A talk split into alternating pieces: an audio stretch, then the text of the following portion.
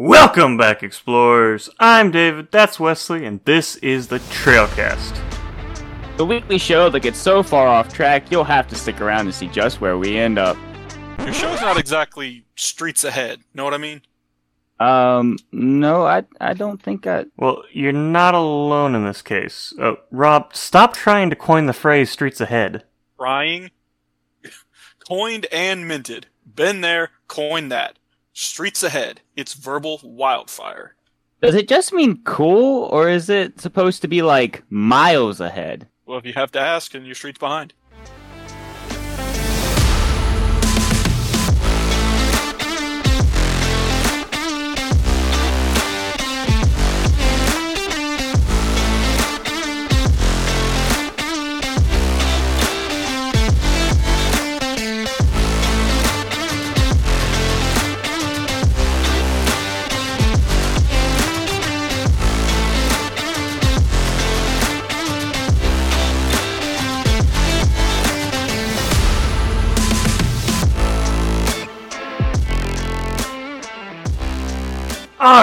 So, as you probably guessed, today we are talking about community. And we have another special guest. We got another guest too. David, you're springing all these things on me. I, I need to know these things ahead of time.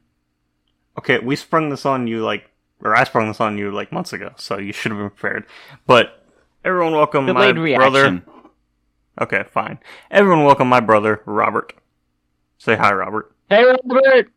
Hey guys, thanks for having me. I've been looking forward Okay. to this. Wow, you sound so fake. Eh, give him time. He's uh, new to all this. I mean, Well, you know, face it- I wasn't let's face it, exactly we're- we'll- jumping we're out of my pants this. for him to come on. So you know, no, I'm kidding. I'm kidding. Oh, I can leave. Jumping out of your No, pants. I, I I need you and David to. Yeah, stay. It was a. keep your pants on, Wesley. Joke's on you. I'm not wearing pants. No, I actually am. I'm, I'm actually wearing pants for once. It's okay. We can we can move on. It's it's okay to move on. Fair enough. Eh. So, Rob, why don't you uh, kick us off here, and why don't you just give us a basic like overview of the show, just for anyone who hasn't seen it? So yeah, uh, yeah. So Community is a show about uh, the the characters and uh, of Greendale Community College. Uh, that starts out kind of like I don't know, following like typical sitcom tropes, and then kind of becomes its own thing with the the meta humor and references and having. I mean, I mean they did a they did a Die Hard episode. Uh, they did an animated episode that's uh, where they're in a GI Joe. They're all over Yeah. the place. Yeah, yeah, commu- community's humor is like it's very unique, and I love it. I love how meta community gets. In fact, I was actually watching a couple of. Uh, I didn't have time to finish the whole series, but I was watching a couple of uh, my favorite episodes earlier, and you know, like one of my favorite episodes is Remedial Chaos Theory. We'll get more into um like episodes later on, but I I, I forgot just how meta that show gets at points. it's The something. thing- So sorry, Wesley. No, you yeah, go ahead. So I've been rewatch. I tried to rewatch all of it for this, and I only got about you know I'm almost done through se- season three. Uh, and something I've really picked up on is the the writers talk to the audience a lot through Abed hmm because he's it's it's self awareness of the show too, and uh, because Abed looks at life uh, through TV and movies, so he's it's almost like he's self aware he's in a TV show. Mm. Yeah, I just watched. Um, uh, I don't know if I watched it today or not, but I think uh, I'm trying to think what the plot was. But but the the trying to make makes a comment how um like Jeff says, you know, this isn't TV, this is real life, and Abed's like, yeah, I know it's real life. You know, it's like because TV makes sense, and you know, he goes and he makes sense through the world or of the world through TV because in his mind TV makes sense, whereas the world is just kind of all over the place and hard to understand. I forget. Yeah, I forget which episode. I I did literally just watch that episode too, but I forget which episode it is. Thinking Um, about it, it's the first episode back from it's season one, season two, episode one when they come back, and I think what's going on is, if I'm remembering right, is uh, when Jeff is confronted with the fact that he kissed Annie after Britta co- confessed her love to him. Um, right because because uh Britta and Jeff were both pretty much calling each other's bluff and they were like pretty much trying to or you know about to get married because they were calling each other's bluff Yeah. Just you know which uh I think that's a good segue into some of the characters And here then 'cause- Annie punched him. yeah, but I think that's a good segue into some of our characters here. So let, let's uh let's start off by talking about Jeff because he is the main character of the show. Um, you know, like, like the, fir- the first Winger. first couple episodes, you know, follow him, follow his story.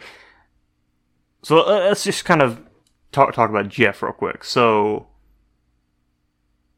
one of y'all want to start it it- off, start it off, or Well, to what we- douchebag, douchebag lawyer trying to get it on with all the ladies. yeah.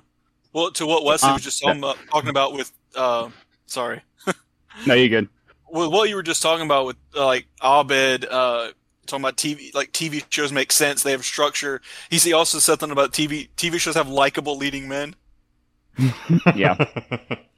which I think is interesting because it's kind of like uh, Jeff being the at least at the beginning of the series supposed to be the leading man, the main character, but also it, it reminds me of Seinfeld a little bit, where he's like he never really learns a lesson. He doesn't really change that much, but all the people around him do. Yeah, I mean, if you look at the character of Jeff Winger throughout the series, he has moments and like episodes where, like, hey, yeah, he's done something nice, he did something good at the end of the episode, but the next episode, he's he's back to doing you know the same old thing. So, um, you know, but he does kind of grow gradually throughout the series, but it's very small, and like his character for the most part stays the same. You know, from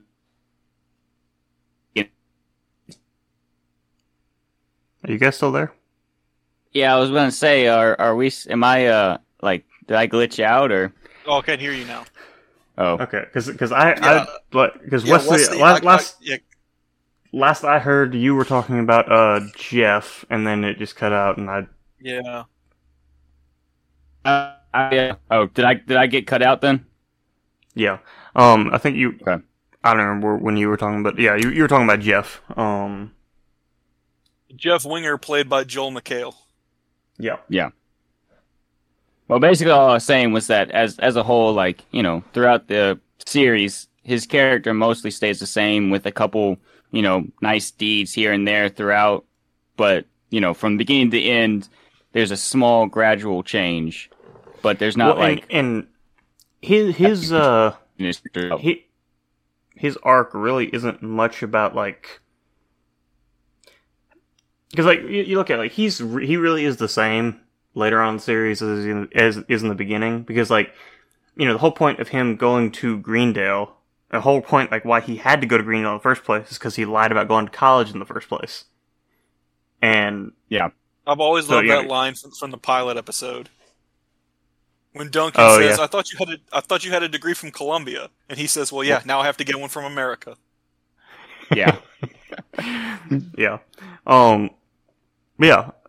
You know, tr- when it comes down to it, really, Jeff has always been lazy, and like you can even look at Mhm. it in in when he become when he starts teaching at Greendale, like. He, he turns his class into the ultimate blow off class. Like you know, most of the time they just watch Planet Earth. Yeah. Uh, speaking though of him of him doing all that and coming to a like near the end of the series as he's he um that is one thought one thing with his character that does change by the end of the series is that you know the whole time he's trying to be the young hip hot you know guy at college and you know even as a uh, teacher he's trying to do that but it's like by the end of the series he kind of accepts the fact that you know now this is his life he's having to settle down he's having to you know grow old and accept the fact that he's getting old, you know, and he's not always going to. Episode Robert mentioned was him turning what thirty or whatever, like he's or forty, whichever one it is. Oh yeah, the GI Joe episode is when he's uh, turning forty. Yeah. Yeah. and he's you know it's it's it's a it's a crisis, you know, in his mind.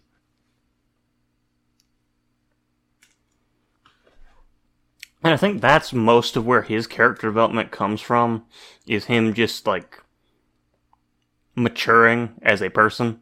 And you know, also you also get part of that of the other members of the study group. Like you know, he he starts to actually you know like come to care for and have respect for the other members of the study group. When like in in the pilot episode, you know, like like you said earlier, he, he was just trying to He sleep just- with Britta. Yeah, he was just using them to get with Britta. Yeah. He finally respects them after Pierce dies and Shirley leaves.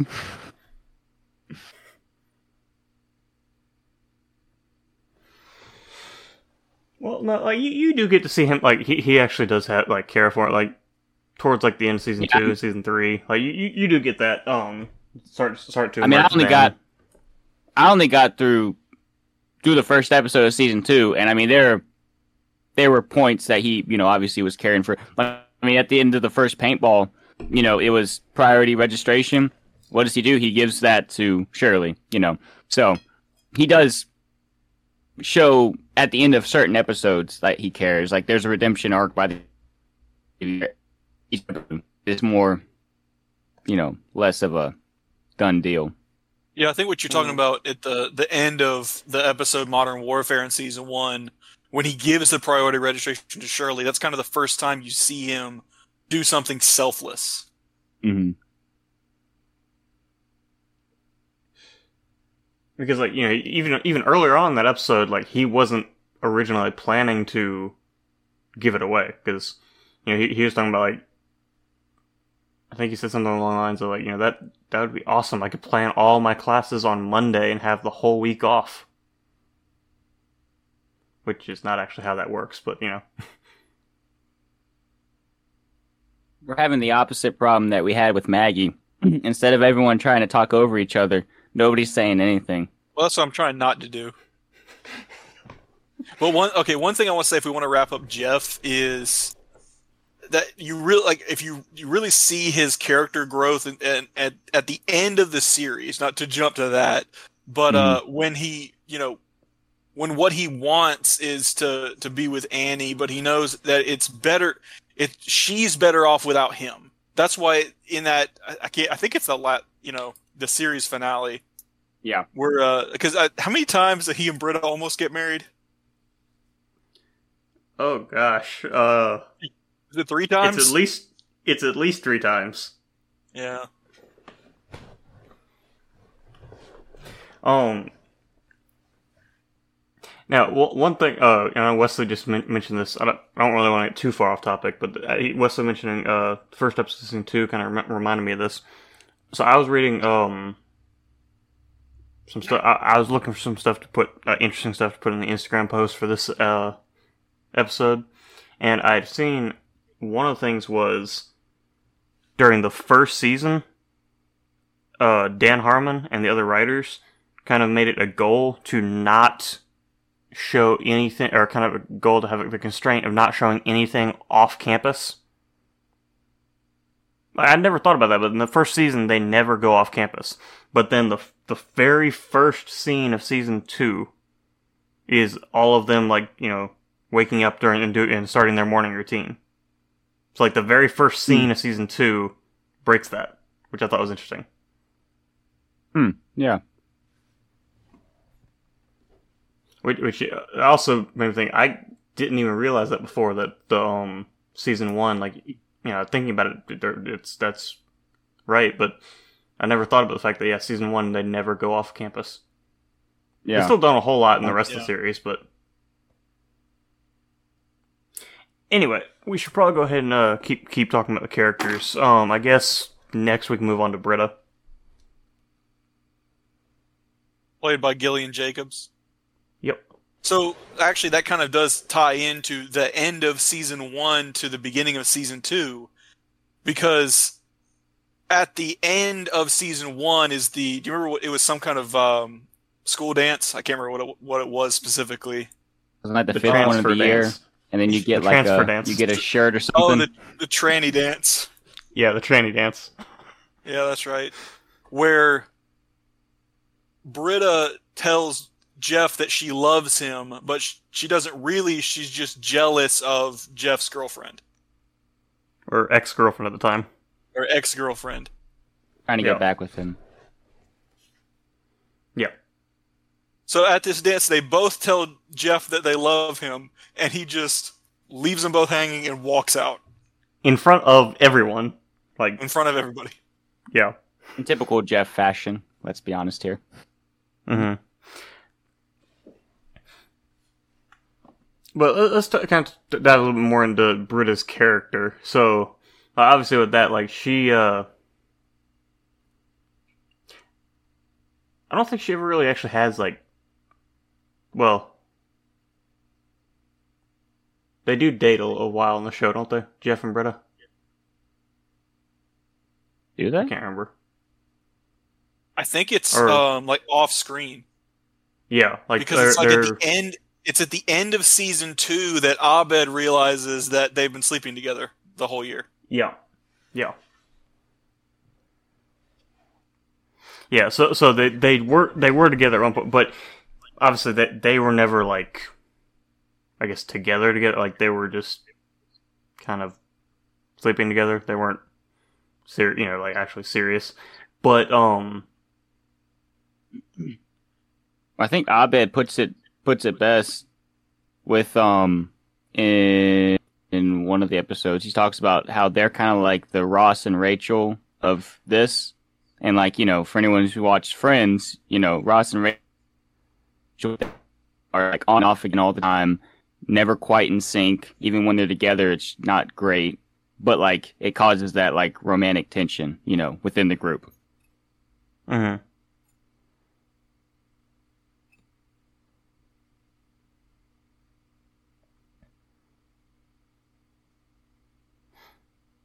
But uh, we probably should dive a little more into her character because we really haven't really talked about her character much. So, of course, she's the um, the like, I don't know what what would you call her? Well, so it, it's kind of funny, and they even address this in the show because at one point, uh, you know, Jeff says, "I thought, uh, you know, when I first met you, I thought you were smarter than me." You know, at the beginning, she could, she's just like the, um, you know, the what twenty eight year old political activist just going back and finish school, uh, and come does does come off as a know it all, and then they Mhm. really make her an airhead, more of an airhead as the series goes on. Bagel. Bagel. I lived in New They- they- York. Uh, That's all it takes to be an Feel like airhead. kin- Sorry. I feel like we're kind of uh Brittaing this uh talking about her character because we've kind of been all over all over the place. But yeah, It- she's the you know It's only it's only fitting. true, true. But yeah, she's kind of the she's kind of the dumb blonde type, but she's also got all the like like perhaps like the political uh activist stuff going. You know, she's a um anarchist and uh climate activist or whatever. You know, But she's never voted. yeah. She doesn't want to go. She doesn't want to um to uh what's the word I'm looking for? Conform to the system. Mm. Well, and here's one thing. One thing I do like about the show too is like there's a lot of different uh like it's not really a focal point, but there's a lot of different political stuff and all the stuff in the show. But it makes fun of everything. Which Like- and it does it pretty well too. It might be the the most really with Brit because like a lot of Brit Britas and uh like you know Britta and Jeff obviously have a lot of uh chemistry and stuff together and a lot of uh character development stuff together. Um like so throughout the show because you know like that's, that's one of the things like with the like especially like early like season one two and three um like G- one of jeff's big story arc things like seeing britta more as a friend more so than as a um someone to sleep with Love interest. Yeah. Love interest. Yeah. yeah so and like, that's that's one of like so you know they both kind of have a lot of and britta even says too at one point in the show like um because you know she she I think it's at the end like towards the end of season two. Might be might be like middle season two, but she admits that she's like or she thinks she's kind of a phony because like she she uh. I know what it is. It was it was in uh, Modern Warfare. So the end of season one, um, but she tells Jeff that she thinks she's like a, a kind of a phony, and be- because of like, all of her stuff. Like she talks a big game, but she doesn't really actually do anything. And like just her her relationship with Jeff throughout the series, I feel like kind of changes her a little bit, brings her more into what she wants to be because she sees the way Jeff has changed, and that kind of you know Don't forget, she's also in the weirdest relationship of the series with Troy that never really Yeah. made sense to me. Yeah. yeah um But that was the gas leak here. True, true. We'll get into that in a minute. Anyway, so I guess we'll just keep going around the table. So I guess the next would be Troy, or not Troy, uh, Abed, but Troy and Abed, you kind of have to talk about together. Um, Yeah. Yeah, Danny But- Pudi as as as Abed Nadir. yep. So as we mentioned earlier, you know, Abed's like the pop culture obsessed, uh, probably autistic. Um, So so yeah, he's definitely I guess on the autism spectrum, and like he can only relate to the world through TV. mm. yeah, TV is his the way he kind of, yeah, sees the world. Um, What's kind of cool And- though, I think about his character is I feel like for as weird as he is within the realm of the show, I feel like a lot of times he's sometimes the and it might just be because of the tropes that he brings from other shows, but like I don't know. Maybe I'm just that weird guy in the corner, but you know, I seem like I can relate to him more than a lot of the other characters in the show. which yeah, it's That's kind another of thing I wanted to. Go ahead, Rob. So yeah, that's another thing I wanted to bring up about this show was how like it's great. Like okay, with The Office, a lot to me what I love about The Office is some of those like those characters are so relatable, but it's also in kind of a realistic situations at the same time. Most most of the time. Mhm.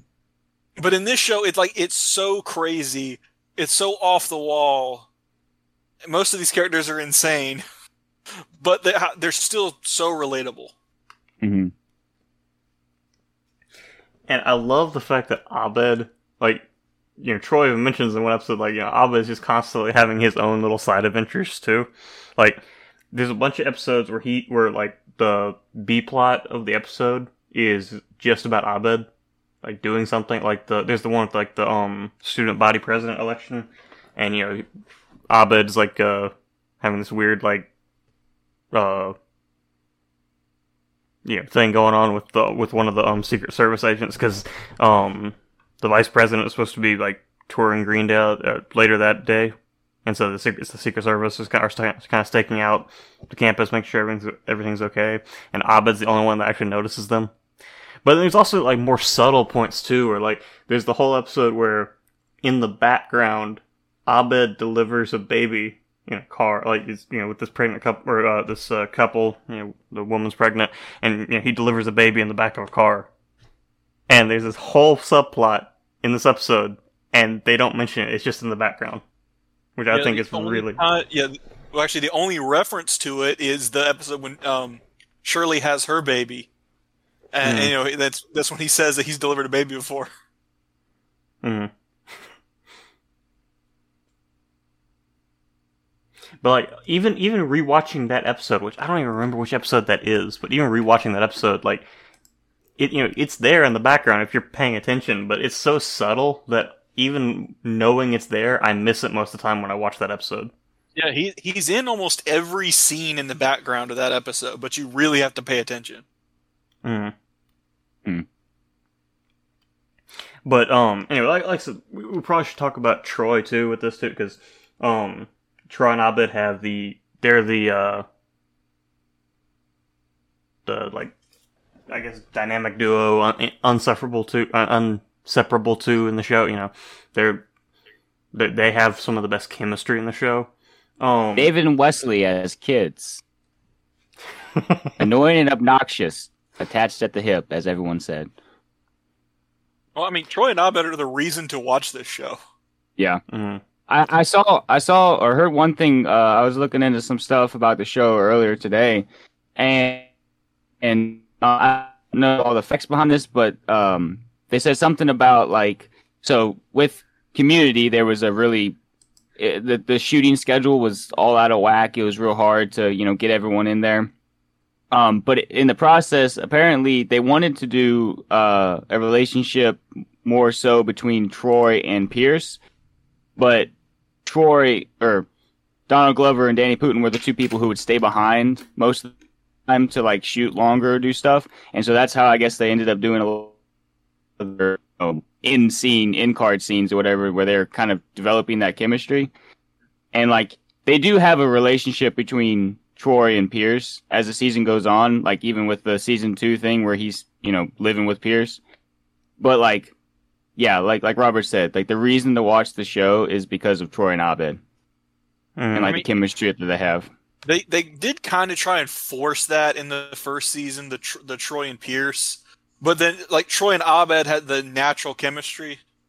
Like I think it's it's one of the 1st episodes, the the the uh, rap in the study room at the end of the episode. Yeah. Well, because I think that's I think that's that's at the end of Spanish 101, which is the I think that's the second episode. Yeah. Um, but yeah, so we'll talk about uh, Troy's character a little bit here, and then we can talk a little bit more about their chemistry. But uh, yeah, Troy Barnes, played by uh, Donald Glover. Um, he was the like. Do they ever men- mention if he was like a five star quarterback or was he just a? Like, he was just a, like he was just a star high you know star high school quarterback who had an injury. I guess ended up losing all his scholarships. Yeah, and then had had to get, end up going to uh, community college because yeah, he lost his scholarship, his uh, sports scholarships. But Greendale has a football team. The Greendale human beings.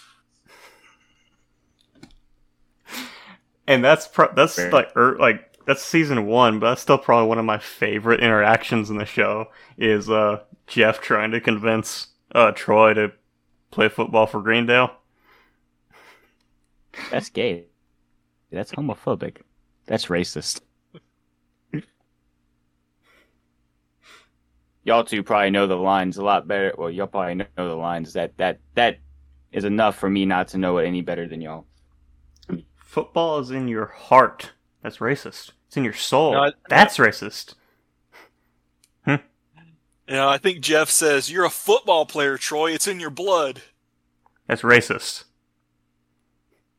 in your soul, That's racist. in your eyes. That's gay. That's homophobic. That's black. That's racist. Oh dang. How do we do? I'm I'm gonna give it a I'm gonna give it an A, not an A plus. Just That was for memory. I got you. I think you got the lines right. I think the delivery could have been better, but you're also talking, you know, over over Discord here, so it's not exactly the best platform to. I never said I was an actor either. That's true. That's true. We won't hire you as an actor. We'll just have you on for specials, Okay. or not specials, but this special. You could be special. We always knew you were special. On the spectrum, kind of weird, kind of like Oddbed. You done? That's either racist or gay, but it's something I know. Racist or homophobic. That's what I was looking for. You're canceled now. I probably will. Hey, I we've we've talked about this before. I will probably get us canceled. It's okay. Yeah. Yeah. We, But anyway, we know yeah. we know our inevitabilities. Yeah, like uh, Troy and Abed make the show. Like their chemistry together. Um. You know, just the fact like that, you know, they they ha- they are basically kids. Like they they have have the it's their imaginations where a lot of s- plots and stuff from the sh- in the show come from. Like the whole uh like I love the um the little like uh end scenes or whatever or whatever they are. Um, they're not cold opens. They're like at the end of the episode. But um, Oh, the Troy and Abed in the morning. Warm warm closes. well, warm clothes. What? Like end cards. They will yeah, yeah. They're kind of like in cards. fine. We'll go there's with a- end like cards. most of them are Troy and Abed. Um, like there's a lot of like the Inspector Space Time ones or the um yeah Troy and Abed in the morning. Uh, you know the Spanish rap. I like that first that first uh Troy and Abed in the morning where they have Jeff on and uh he's like, Guys, where are the cameras? And they're like, No, we don't have any cameras. Who would watch this? But but they have all the fans outside. I love that their their favorite TV show is Inspector Spacetime, which is a knockoff of Doctor Who. When every other pop culture reference in the show is something actually real. Mhm. yeah. Well, because like uh, Abed's first uh, like favorite TV show was uh, was it Cougar Town or whatever it's called. Yeah. That's a real show. and is yeah, that's a real show because uh, Danny Pudi was actually on it in the background, um, as a reference, like Abed being on the show. Hmm. Yeah. Um. But I guess we can we can uh, unless y'all have anything more to add, we can move on to Pierce. Go for it. All right. So yeah, P- Pierce Hawthorne never really had a real job. He was the um son of a rich businessman who started a moist towelette company and made a fortune selling wipes. I think Wet it's wipes. I think it's important to mention. I know I'm probably stealing Robert's line since he's been listing the actors' uh, names, but this is played by Chevy Chase, and I kind of feel like a lot of Pierce's character has to do a lot with a lot of the behind the scenes stuff too. That you know, with Chevy Chase not really Yeah, getting so- along with people behind yeah, so, the scenes. so from what I understand, and Rob, you might know more about this than I do, but from what I understand, um, Chevy Chase didn't really like like a lot of the comedy in the show. Didn't think it was that Right. He also didn't like, or didn't get it. He also didn't like the way his character was like constantly the, you know, like racist and homophobic. So- I think like Yeah, there's a lot of that too. So because of that, he was constantly butting heads with the writers and or the writers, cast, and crew, and so no one on the production of the show really liked uh, Chevy Chase, and so that's why like later on in the series, like especially like season two, season three, he's almost like an antagonist, especially season two.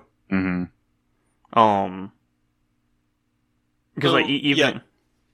Chevy. Chase's character is the first one to leave the show of the of the um, you know original seven characters, and I think Mhm. a lot of that is because Chevy Chase was the biggest name actor in when the series started. Yeah. I mean, because he'd been in like the National Lampoon movies, um, and he'd mostly done uh, comedy movies too.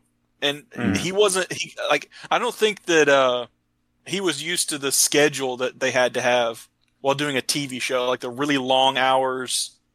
like early mornings, long hours. Yeah, Yeah,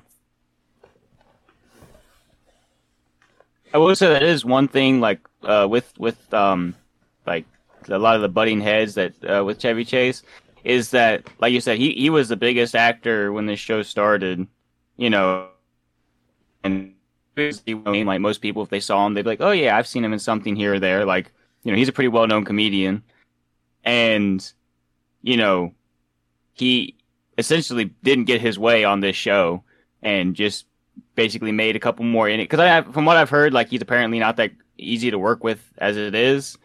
So you know he's just went and made a couple more enemies and then kind of fizzled out of relevance. You know.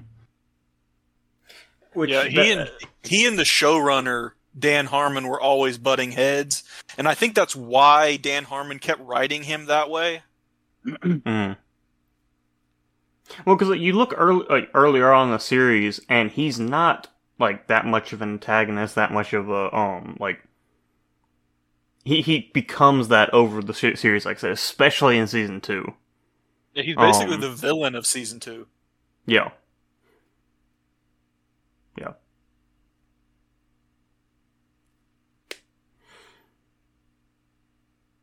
I guess we can keep we can uh move because we've already been recording for almost forty minutes, so I guess we need to go and finish up on characters because I know there's some other stuff we want to talk about too. Um, so ne- I guess if we keep going around the table, next around the table would be Shirley, Shirley Bennett, played by Yvette Nicole Brown. Um, one of y'all want to take over uh, talking about Shirley? Robert. Yeah, so I I actually like Shirley's character, and um, I didn't like in season six how they tried to replace her. Mm. Uh, she's a interesting character because she's the at the beginning of the series she's the single mom trying to go to community college uh just you know start her own business and support her family and none of like you know all the other uh, members of the study group besides Pierce are younger than her, and she's the only one with a family, and it's an interesting dynamic in that way. Mm-hmm. mm-hmm. But like as the show as the show goes on, like she uh like she does have a lot of character development as the show goes on because like you see her like uh, with uh you know, she actually does finally get her business. Um, she uh, of course, uh, her and um, Andre, her ex husband, end up getting uh, back together later on in the show. Um, Theo. What? Theo. Theo? From Cosby Show. Oh, yeah. Yeah. Um. Sorry to interrupt. I like I like interrupting though. Specifically, specifically you. I won't yes, interrupt. I've noticed. I've, I've noticed you're you're very good at interrupting. I try. Even though you suck at it. Anyway, um. Uh, one thing I also want to say about Shirley is I love how they made her. She can flip like you know on a dime between the uh, her like you know really sweet personality to being really sassy, and it's just like an immediate change. Uh, and I was saying, Yvette Nicole Brown is such a good actress for being able to do that. Like the uh, you know, yeah, you're because you're right. Like her her face and her tone, just like it's a sudden shift. Like, it, yeah. I will say, like, like yeah, with with how she is as an actor, like she does a really good job with the character, and I think that is also something that should be said about really everyone in this show. Like, you know, like Robert said earlier about how like relatable because like you know we all have jobs and stuff like that, and we like it seems more realistic, and the community is like kind of all over the place. Even outside of that, it still seems like real enough, especially with how they like portray their characters, like you know the story arcs, the the um what's the word I'm looking for? What's the uh it's um their their character arcs, you know, it all seems like natural and just like like it, it's actually your or these as real people, you know, kind of a thing. Mm. And I think like they're all, and this is similar the same way like it is with the characters in Parks and Rec. Like they're all like caricatures. They all, to a point, have one thing that kind of defines their identity and you know that, that's kind of where their whole sh- their whole character is shaped around that, and even their interactions with the other uh, cast is kind of shaped around that. But yeah, the, the all the actors in the show do a good job um, of realizing that.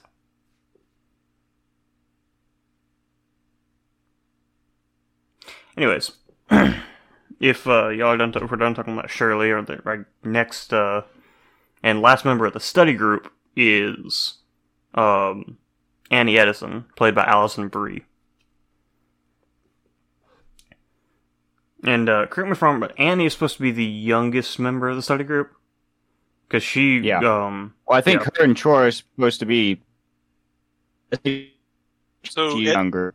yeah, so in, no- yeah, in season one, they're both uh, college freshmen, but then Troy realizes in season two he's actually a year older than he thought he was. Yeah, Oh yeah, because of the 21 episode that he has. Yeah, because because everyone's ten for two years.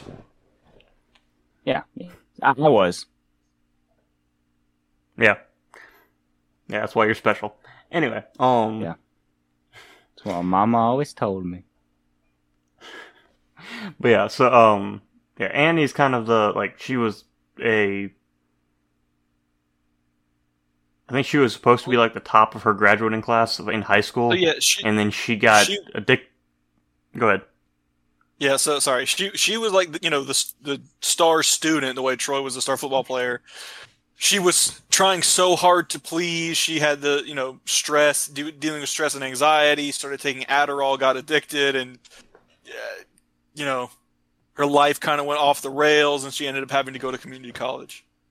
hmm I do find it funny Yeah. though, like she's seen as like not just the goody two shoes of the group, but she's also seen as like the innocent because she's so young. But she's at a community college because she got addicted to pills. I mean, granted, she probably is one of the more innocent ones of them, but I feel like that's just Yeah, Well, she's I mean, portrayed as being very naive. yeah, Well, okay, but although she got addicted to Adderall, which I mean, I, yeah, it's not. It's not. Re- I mean, it, it is and it isn't, but it's not really like the most uh like harmful thing. You know, I mean, you know, it's- it is addic- addictive and stuff, but it's you know, it's it's still like a prescription. everyone drug, go you know? get hooked on Adderall. David said it's okay. Don't listen to David Wesley. endorses Adderall. Uh, endorses getting addicted to Adderall. But what what I'm saying is like it, it's an it's a prescription drug. It's not it's not like um you know some of these other narcotics and stuff that are you know completely illegal. It's it's a prescription drug. But I mean, yeah, but I mean, she's she still did get a. She did just. She got addicted to something which caused her to be unable to go to like top, like probably Ivy League schools and stuff like that. You know. So, Mm.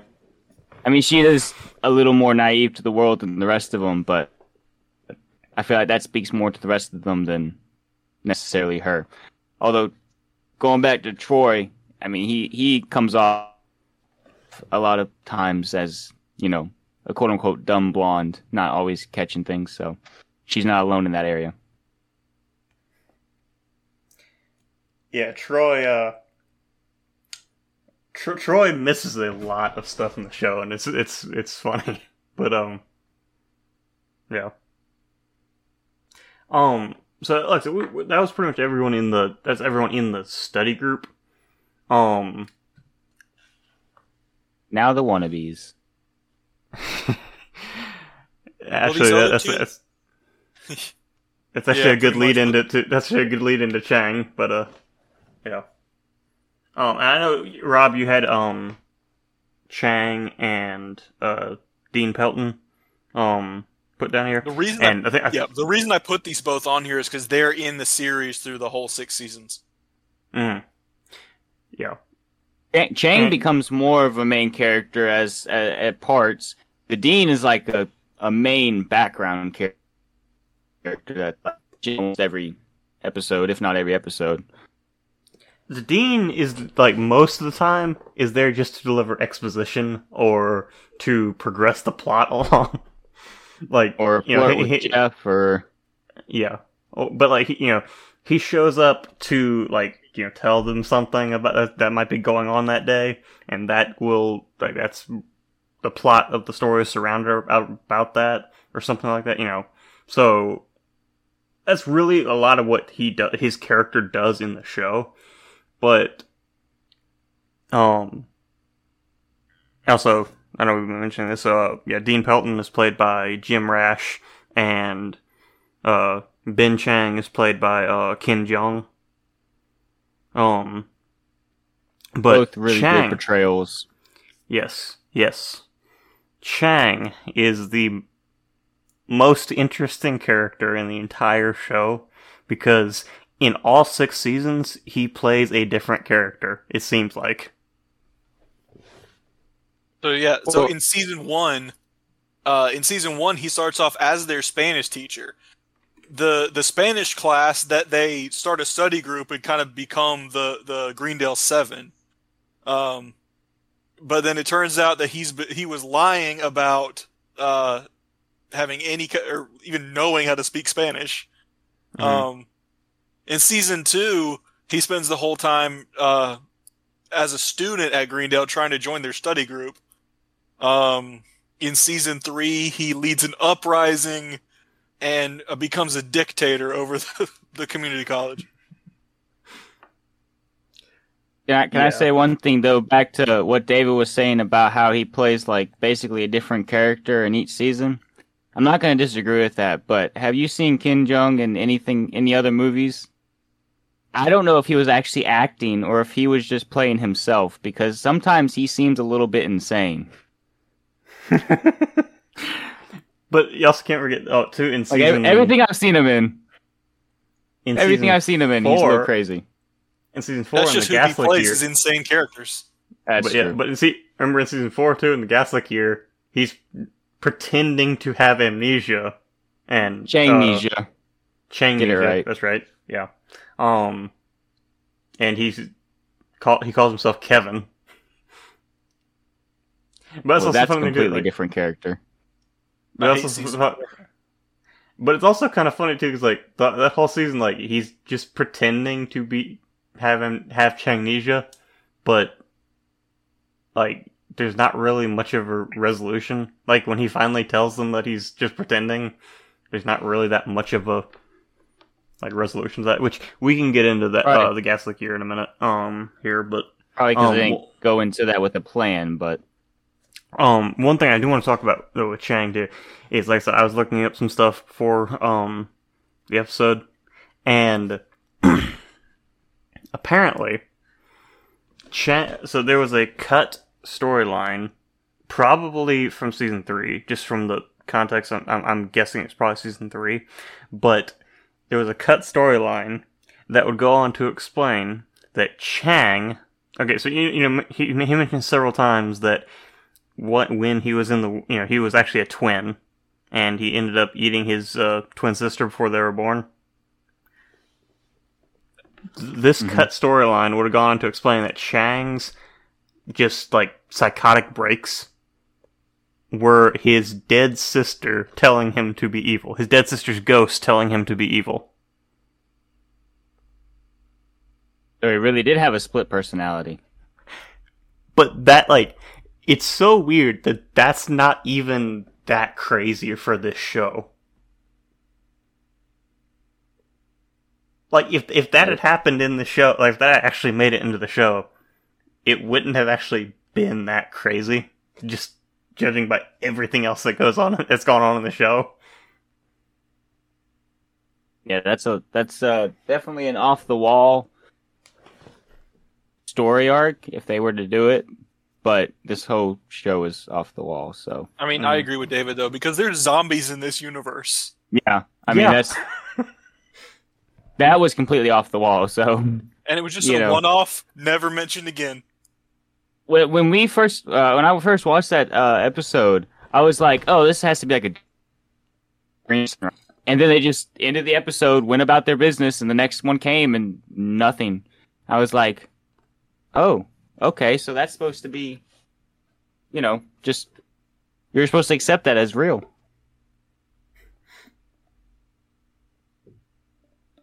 because all because the dean was trying to save money and he bought contaminated meat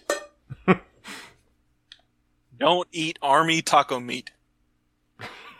But it could be tasty. all right But the cure is just turn the air conditioner down really low. Yeah There to break go. the fever yeah Let's go. Let's go eat army taco meat in the Antarctic. um If it's in. Yep. The um signifying that you were in. I made the rules up before you said anything. Right. I think uh, Rob wanted to talk about the gas leak year, um, too, because that's uh kind of an important. You want to go just go basically go over what happened in, behind the scenes in season four, that kind of like why season four was so different. Yeah, sure. So after the third season, the show was on the verge of cancellation, and Dan Harmon, the the series creator and showrunner, was going through, you know, his controversy. And what NBC decided to do was have him kind of step to the side, and they brought on two new showrunners who had only ever worked on one show that made, I think, six episodes. So it didn't even get picked up as a full season. Mm. And, and you can really tell season four, which is referred to as the gas leak year, it's it's almost like they're like a, a community fan fiction. It like it it is a show. It's like it's a show trying to imitate community, but it doesn't quite get there. Yeah, um I also like on like I will give it the fact that it does ha- it's the last season where it does have all the original cast. But it, yeah, it still doesn't really feel much like like see like season 5 and season 6 I, I still think season 2 and 3 are the best. But season 5 5 and season 6 still have a bunch of good episodes season four is still by far the weakest season out of all six. Now, I, I will say, like, season five did get better because they brought Dan Harmon back Mm. for, for seasons five and six. Uh, but after season five, the show was canceled by NBC. Mm. Uh, and then it was picked up. Yeah, it was picked up by uh, a new streaming service at the time. I think in 2015 called Yahoo Screen. Have you ever heard of that, Wesley? Uh, I have because I've done research into this, but before that, no. So yeah, you, you would have seen that this show basically was the start of that streaming service and also killed it because they invested everything Yeah. into it and it only made one season. Uh, but, like this, the series, the, the um, sad thing about the show is like, you know, you had the first three seasons, you know, with with the original cast and the original, you know, pr- um, uh, writers and producers and all that stuff, person who made the show, all that's the same, and then they get rid of Dan Harmon, and then the show drops off with season four. But then when season five and six come around, you no longer have the original cast anymore, you know, and it is kind of a like yeah, like you said, they're they're good episodes. Doesn't feel the same because we've lost a couple characters, you know, and they've it's it's just changed, you know. It's it doesn't have the complete same feel because not everyone's there that was in the beginning. Mm. Because uh, it's so Pierce leaves between or Pierce, well, in in, in universe he died between season uh four and five, and then Troy leaves in the middle of season five, and um Shirley doesn't come back for season six. So in season six, the only like it's only uh Jeff, Britta, Abed, and Annie that are the original, you know, of the original um study group. And like, Honestly, out of And- everyone leaving, I think Troy leaving hurt the most. I and it's 'cause- because Troy and Abed, it was a really big part of that show. Like even if it Mhm. was more of a B plot thing, that where the comedy came in, where a lot of like you know you, you felt the chemistry between them, like it was just that was a really good part of the show, and it just is gone. Mhm. Yeah, I, th- I think that Troy, because Troy had like, you know, Pierce was kind of the, you know, like the the role his character played was he, he was kind of like the one who just made quips and stuff in the background. Like, you know, he he had interactions with everyone, but didn't really have that that deep of a connection with anyone. If that makes sense. But Troy, Yeah. his character evolved alongside all these others, and I feel like Troy was a lot more like the characters were a lot more intertwined, uh, especially with uh, Jeff, Britta, and um, Abed. They were a lot more intertwined with Troy than with uh, Pierce or Shirley. So Pierce and Shirley leaving didn't affect as much, but yeah, Troy was the was a big loss to the show. hmm And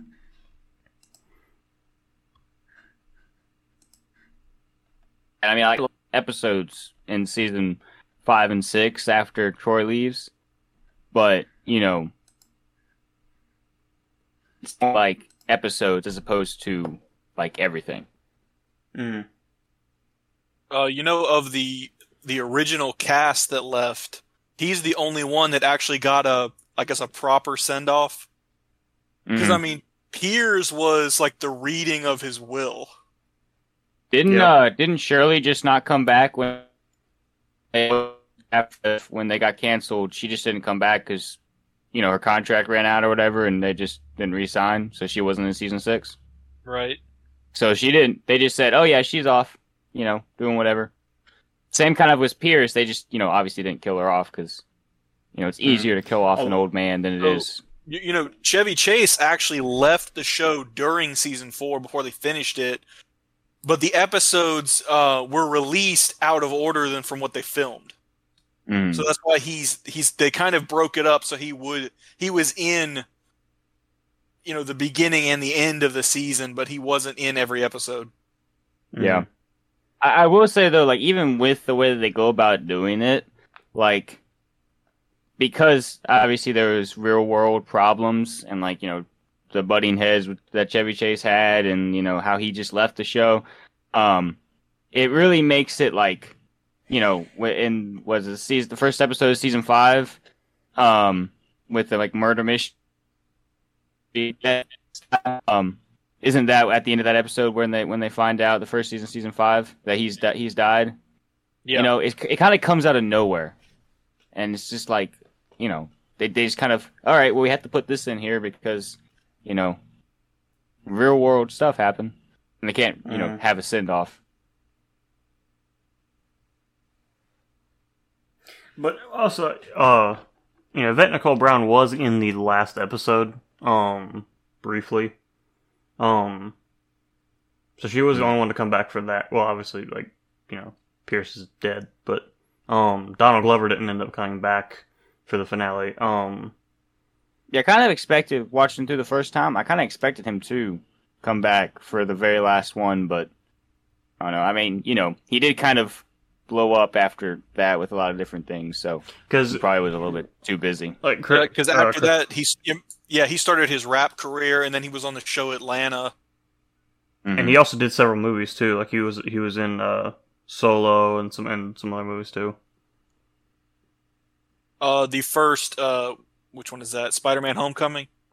well, Well, speaking yeah. of which I do want to talk the about season- the cameos in the MCU.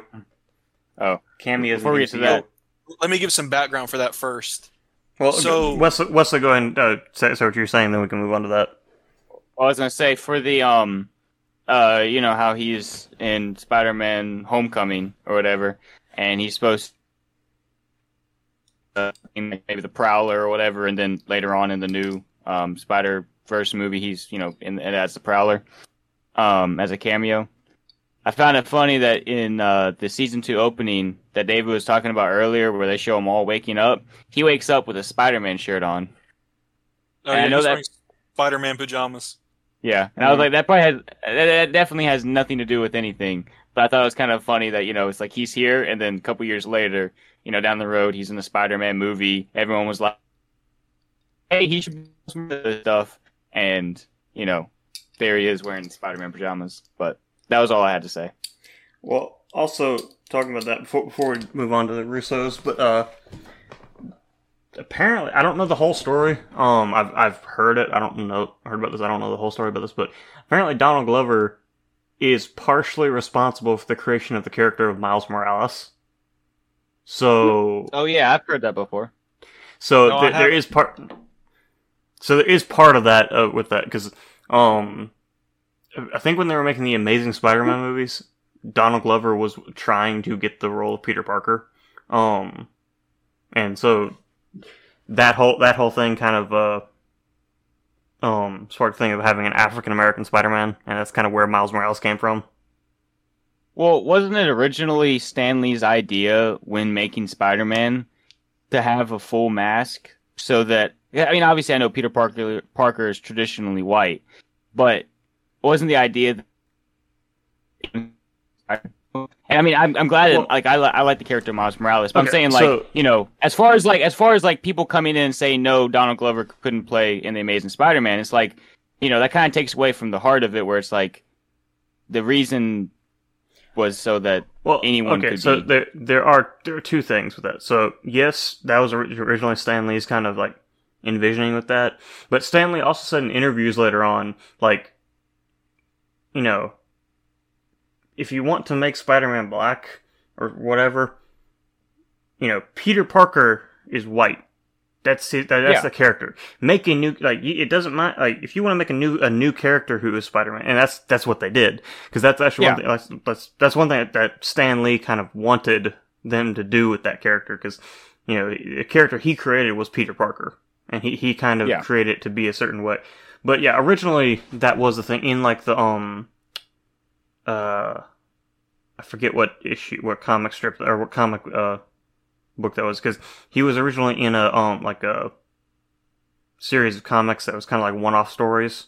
Spider-Man wasn't mm-hmm. didn't have his own comics originally, but um yeah, that was kind of like originally that's what Spider-Man was supposed to be, but when they kind of fleshed him out, gave him his own comic uh series, they fleshed him out as Peter Parker, kind of fleshed him out his character a little bit more. But uh let's go ahead and dive into the Russos real quick because um get a little background. Uh Rob, I think you wanted to talk about that. Yeah, I was just y'all were on a tangent about Spider Man, so I was just waiting to get back to this. We do yeah. that. Yeah, down the rabbit trail. so yeah, the the Russo brothers, Joe and Anthony Russo, who uh, got their start on this show. Uh, I, I, think this show is probably most famous for the paintball episodes. Uh, Modern Warfare uh, towards the end of season one, and then the the two part uh, season finale of season two, uh, a fistful of paintballs and for a few paintballs more. Mm-hmm. Those episodes are kind of what got the Russo brothers their jobs in Marvel. Uh, they actually left the show after season three to direct uh, Captain America: Winter Soldier, and then, correct me if I'm wrong, David. I think they then they directed Civil War, um, Infinity War and then Endgame. I believe that's right because uh, Joss Whedon still or did um Age of Ultron, so yeah, I believe that's right. Right. Um, but yeah, and be- because of that, there's a there are a lot of uh act like actors from Community who made cameo appearances in their Marvel movies. Like in um in Winter Soldier, uh, Danny Pudi made a cameo appearance. He was one of the Shield agents. Um, I actually had a list list of them pulled up earlier. Um, yeah, so Danny Pudi, obviously Donald Glover, um, which, um, I don't think Homecoming was directed by the Russos, but he was still in, you know, made a cameo appearance in Homecoming. Um, Jim Rash made a cameo appearance in Civil War. Uh, Yvette Nicole Brown made a cameo appearance in Endgame, and on this list it said Ken Jeong, but I can't remember wh- which movie Ken Jeong was in. Oh, I'm looking up right now. Uh, I I had forgotten Ken Jeong was in one too. Like I said, I, I was. This is just what I pulled from a list I found. Um, so this says he was in Endgame. Endgame, okay, okay. I don't remember because, like, like uh, Yvette Nicole Brown was in the um the elevator at the Shield base that the, when uh Steve and Tony go, had gone back in time again. Um, Shirley was one of the Shield agents on the elevator, but I don't okay, remember. so Ken Jeong in, in, the beginning of Endgame, Ken Jeong is a security guard in the uh, storage facility that finds. Uh, uh, That's right. That's right. Scott Lang, yeah. Hmm. Yeah.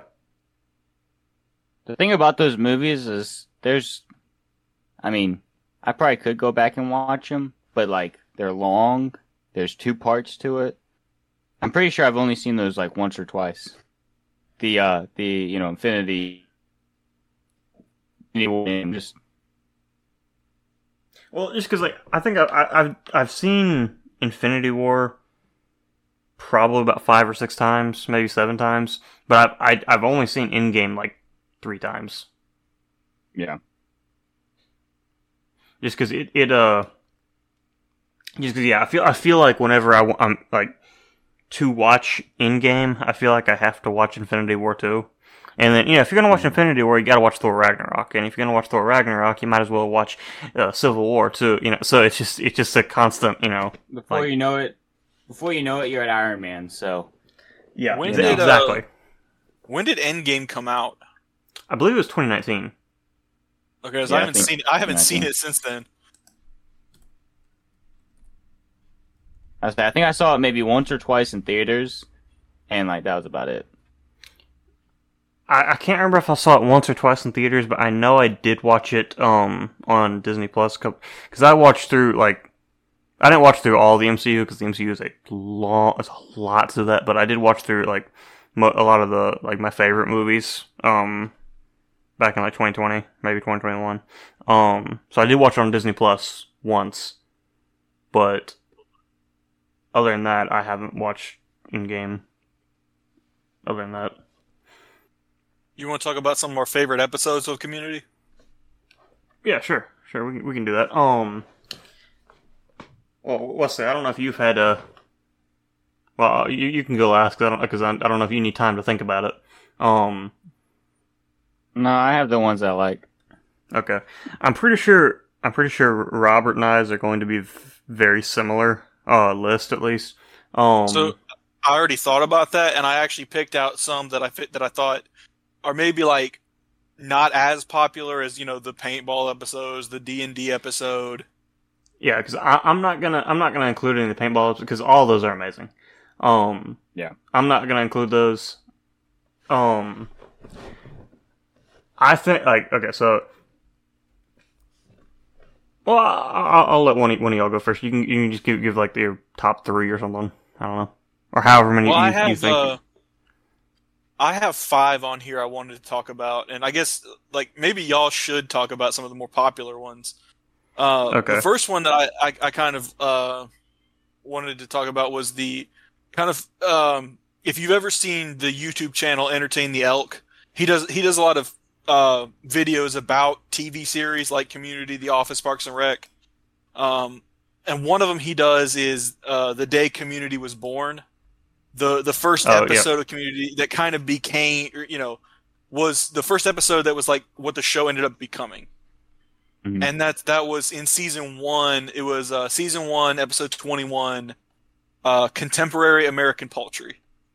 Uh, Yeah, something that else I want that- to something else I want to say is uh, they tried to make the title of every episode sound like a college class. Mm. So yeah, Yeah, in like- this episode, um, sorry, Dave, go ahead. Well, I was about to say, like, even like, um, like some of them are literally just named, like the first season or first episode of season one, season two, and season three are just the name of the class they're taking that semester. So even like some of those are, you know, Right. um, but yeah, And then the first episode of season five is called Repilot because it was after they brought the sh- almost you know had to bring the show back from cancellation. It was Dan Harmon's return, so it was called Repilot. mm.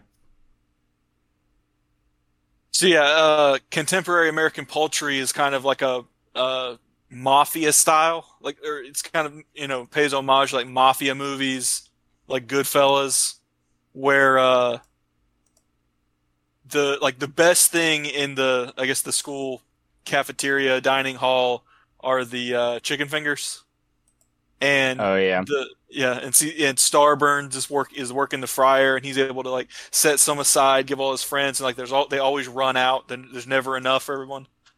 So they they they hatch a plan to get him fired, get Abed in there, and end up basically running the school because they control the chicken fingers. Mm.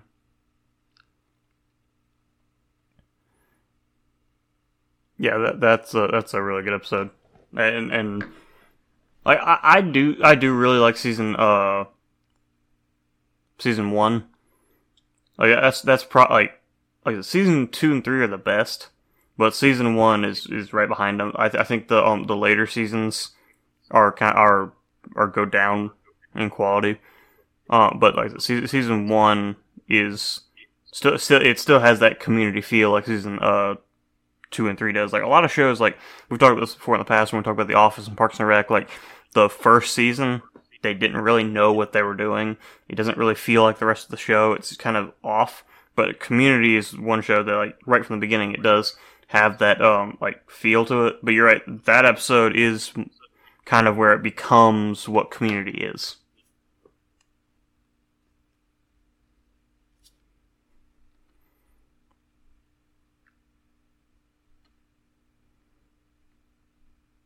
Now, uh, one another episode. Now, this is kind of uh, jumping. Around. I don't know if you have this on your list or not, but another episode that a lot of people um kind of. This is one episode that probably when I think of my, some of my favorite episodes, this one comes to mind. There's also one that a lot of people say is the best episode of the series, but it's uh um season three, episode four, Remedial Chaos Theory. Yeah, that's one of my favorite episodes. Mm. And you know, basically the plot of the, this episode is you know the um the um Troy and Abed move into the new apartment. They invite everyone over for a housewarming party. They order pizza. Um, they have to decide who can, who goes down to get the pizza, and so they roll a dice or a die, and you know the, whatever number decides who goes down, and it, it just jumps through you know the different possibilities and kind of like you know seeing how all the characters interact with, interact with one member gone or something like that, and um yeah, of course, it's kind of, it's kind of got it's got the meta humor with like it's uh you know different timelines. Now, do you guys remember? Uh, so the the best outcome was when Jeff was the one that left. Do Yeah, you guys remember which which one was the darkest timeline? Do you remember who? Do you guys remember When- who left? when Troy leaves. Right. Yeah, it was when Troy leaves. And it was because when he leaves, the show goes downhill. Well, that not was my- completely, but That was my point. The show the show kind of lost something when he left. It's kind Yeah, I of was weird watching a video earlier. I was watching a video earlier that um, it, I was wanting to bring that up at some point. I had forgotten, but at least you remembered. Mm. Now, do you, do you have any more uh, another episode you want to talk about? Do you have one, Wesley? Um, not any specifically. I mean, here's the thing. I watched through. Let's see. I have a list. Let's see. Where did I start? I think I started at the end of season one, and I made it all the way to season two, episode one, in the past like week or so. So I haven't watched it besides those couple episodes, I haven't watched it in a long time, at least a you know six months or so. Episodes stick Mhm. out to me. The ones that y'all are talking about, yeah, I know them. I've seen them. They come back, but you know, I I haven't done enough of you know that research to be like, hey, this is my specific. So, y'all can keep going about what y'all are doing, and Yeah. I will be perfectly I- fine to sit here. I've got So- two more. I've got two more that I want to talk about, but you, you can uh, you, you might have them on I- your I list will or not. But you I go will and talk- say the say uh, one. Rob. the one episode I was thinking about though, the one with uh, the Christmas episode where Abed is uh, claymation. Oh I yeah. think that uh, I I think that one has a nice like story to it and a nice like outcome and all. Like I think I think the message is really nice in that one, and they go about it in a different way. And it's Yeah, a really good episode. that one is I don't remember what episode, but that or what number. That is uh, in season two, Abed's Uncontrollable Christmas. Mhm. It is season two, episode eleven. Okay. Yeah. Um. So Well, so my next one is one we kind of already talked about. It's uh, epidemiology. It's the season two, episode six, about the uh, zombies. Yeah. Yeah. th- So we kind of already that- talked about that. Yeah. I mean, it's not really a whole lot really to talk about with that one. You know, like it's just, um, you know, military So you know the the surplus. well, it's talking- the yeah. So the the the Greendale Halloween party and and the dean buys uh ground beef from the army surplus store, and it turns out that it's radioactive or something, and ends up turning everyone into zombies. And Troy and Abed have to save save everybody by turning turning the AC all the way down. Mhm. Yeah. Speaking of Troy and Abed, another good episode with them is the last episode with Troy in it. Um, the floor is lava one. Um, I don't know what the name of the episode is or which episode it is, but that one's a good episode. Yeah, that's one of the early season five episodes. Yes. I was about to say, do you know is, which one? 'Cause uh, I'm looking at season five, season but I don't. fi- season five, episode five, Geo- geothermal escapism. okay. Yeah, that's a good one. Mm. And it really is like you know, like Abed's whole world is like uh, collapsing because you know, not not just because of the fact that someone's leaving. Like Pierce has died, he's left, and that didn't shake Abed to his core. But Troy leaving, like his best friend, like things are really just starting to go downhill, you know, and Mm. you know, he has to kind of grasp the fact that yeah, you know, things move on. You know, life moves on. Doesn't mean you're no longer friends with those people. Also, it looks looks here like it's saying it was directed by Joe Russo. Maybe that's the reason it was good. So I didn't know that. So I guess they actually did come back after season three to direct some episodes. Well, now this is all Wikipedia, but I'm seeing in uh, five, season five that, that episode was directed by Russo, and uh, the Dungeons and Dragons episode was directed by uh, him as well. I think I saw his name a couple more times somewhere. Maybe that was Mhm. it. Uh, yeah. I'm not That's surprised season if three. if they did come back, or at least if he came back to direct some episodes. Um, Because that was the season Dan Harmon came back. yeah. it's just those two episodes that I'm seeing, um, for Hmm. season five and season six. Yeah, and most of, most of the um episodes that I'm thinking of are in season three. Um, like I, I I love season two and three, but like a lot of the more memorable episodes for me at least are in season uh three. Um, I guess the ne- the next one I'm kind of thinking of is uh really it's a two it's kind of a two parter, but um the one I'm the main the main one I'm thinking of is the second part of it. It's uh season three episode fourteen, pillows and blankets. I was just looking at that one. Yeah, it's the um, like uh, Ken Burns style documentary um about the war between uh what what were the cities' names? It was uh Pillowtown and Blanketsburg. Wasn't that when uh, Troy and Abe were at odds because one wanted to do a pillow fort and one wanted to do the blanket fort? Well, and in a, I can't remember which. I think maybe season two they they built a blanket fort that you know Yeah. Mhm. was in like took up the whole dorm area of the school. Yeah. Yeah. So And- so the and then- dean. Yeah, so they wanted to do it again, like do it again, but Abed wanted to do a pillow fort, and the dean wanted them to try to break the world record for the largest pillow blanket fort. Um, so Troy wanted to do that, and he built his blanket fort, and to you know to have enough space to to make it a world record, he would have to join it to Abed's pillow fort, and Abed didn't want to do that. Mm. Yeah, th- this was all in the episode before, which was uh digital exploration of interior design, uh, season three, episode thirteen. Um, and then because that, that one was the one with, with all the world record stuff going on, and then like I said, in season you know episode fourteen is when it kind of becomes like a Ken Burns style like Civil War documentary because it's like a you know almost like a Civil War going on. Um, yeah. Do you have another one you want to talk about, Rob? so yeah, I've actually got another episode in season three. It's uh, season three, episode five, horror fiction in seven spooky steps. So, oh yeah, that's that's a good one. Yeah, at the beginning of this one, so so at the beginning of this season, uh, Britta decides that she wants to be a psychology major. So uh, at some point, she has everyone in the study group take a, Mm. uh, I don't know what what is it called, a psychology test, a um, Like a personality uh, exam or I mean, uh, you know, so, but Personality something like quiz or something like that. yeah, something like that. That. Yeah. where you know uh the test where you have to fill out the bubbles where you you know you guess you you answer A B C D or E hmm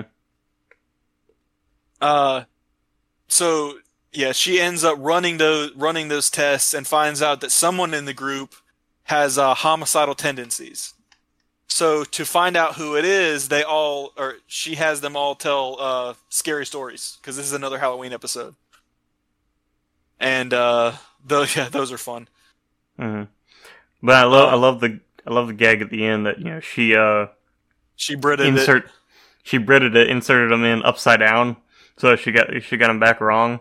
And uh, when she put them in the right way all but one of them are insane and the one person who isn't insane is Abed. Yeah. Mm.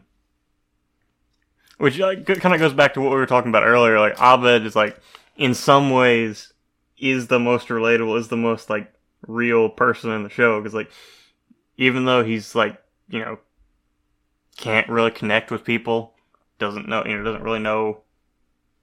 Like said, you know, he, he's somewhat autistic, he's on the spectrum. Um, so you know, like he has to relate to the world through TV and stuff. But in spite of that, he's still one of the most like normal characters on the show.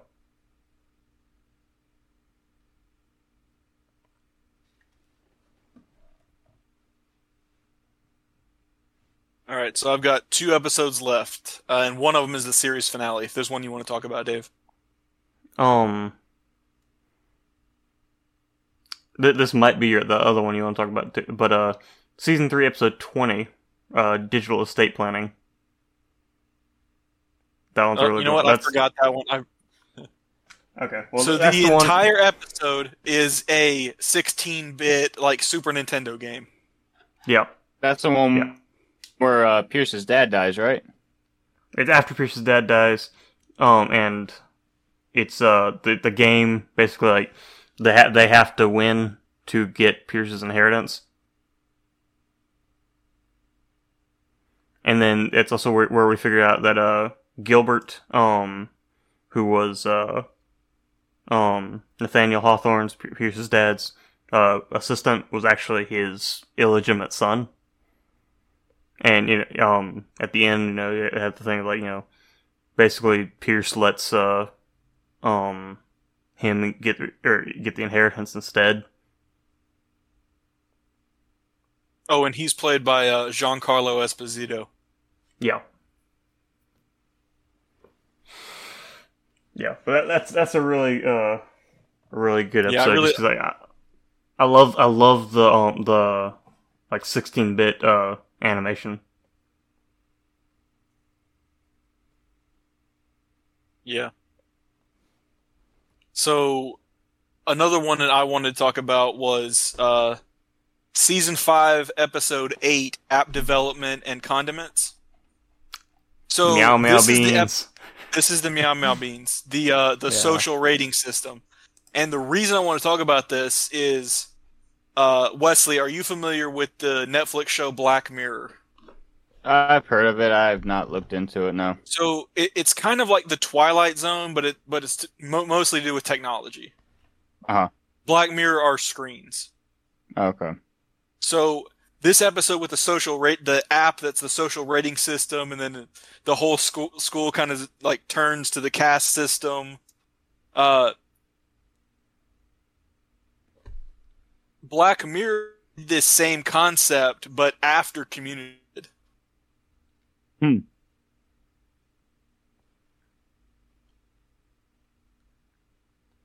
Mhm. Well, that, um, And- today, this is off topic, but kind of in the same realm.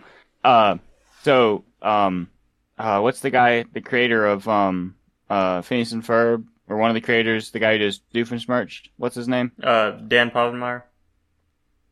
He was talking um uh one of the social media accounts where um basically giving the generic synopsis of Avengers, and he was like, you know, saying, "You remember that movie?" And he was like, "No, no, no, not that movie. No, this movie." And he started showing clips from uh across the second dimension, and he was like, "You know, we did it a year earlier," and so maybe it was just one of those things where uh, a goofy show has a really good idea, and then someone just goes and makes Mm. it uh, serious. No, I, I 'Cause- saw that too. I know, I know what you're Because talking ba- about. ba- basically, what he was saying is like the third act of uh, you know, across the second dimension and the third act of Avengers are very similar. Um, which hey, we're talking about Phineas and Ferb next week, so uh, yeah. That's true. That's true. We can bring that up again. But Plugging uh, your And it's funny thing. that they did that. They did that a year before Avengers. yeah, when I Mhm. saw that, I was like, "Wait a minute!" And I looked it up, and I was like, "Yeah, okay, never mind. I remember. Also- I remember. Yeah, Also, technically, they were one of the first ones to do the whole multiverse thing. As weird as that is.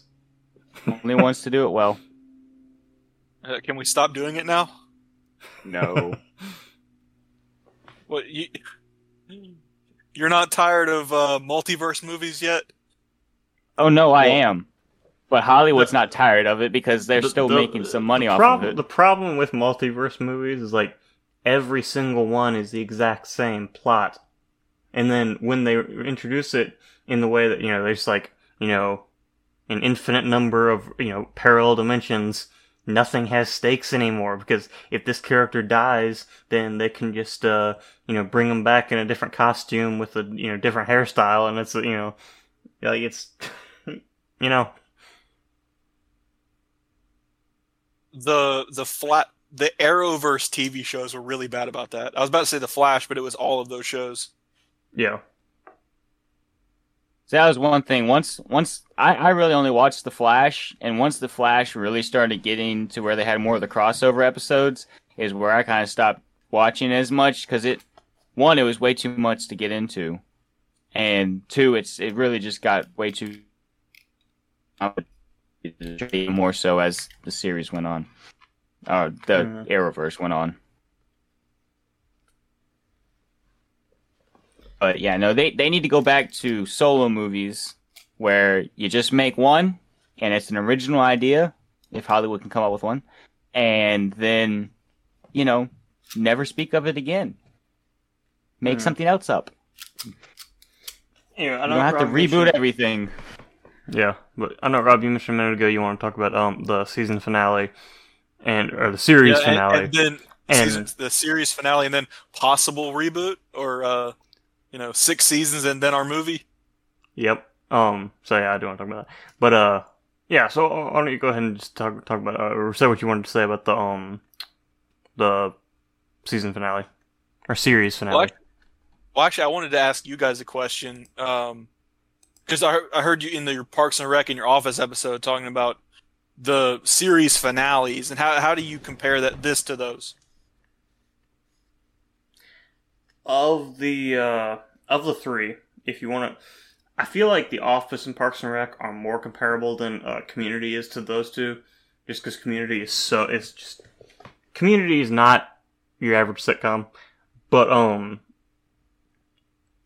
so I, you know I feel like it's not as comparable, but I still feel like of the um endings, it is probably my least favorite finale.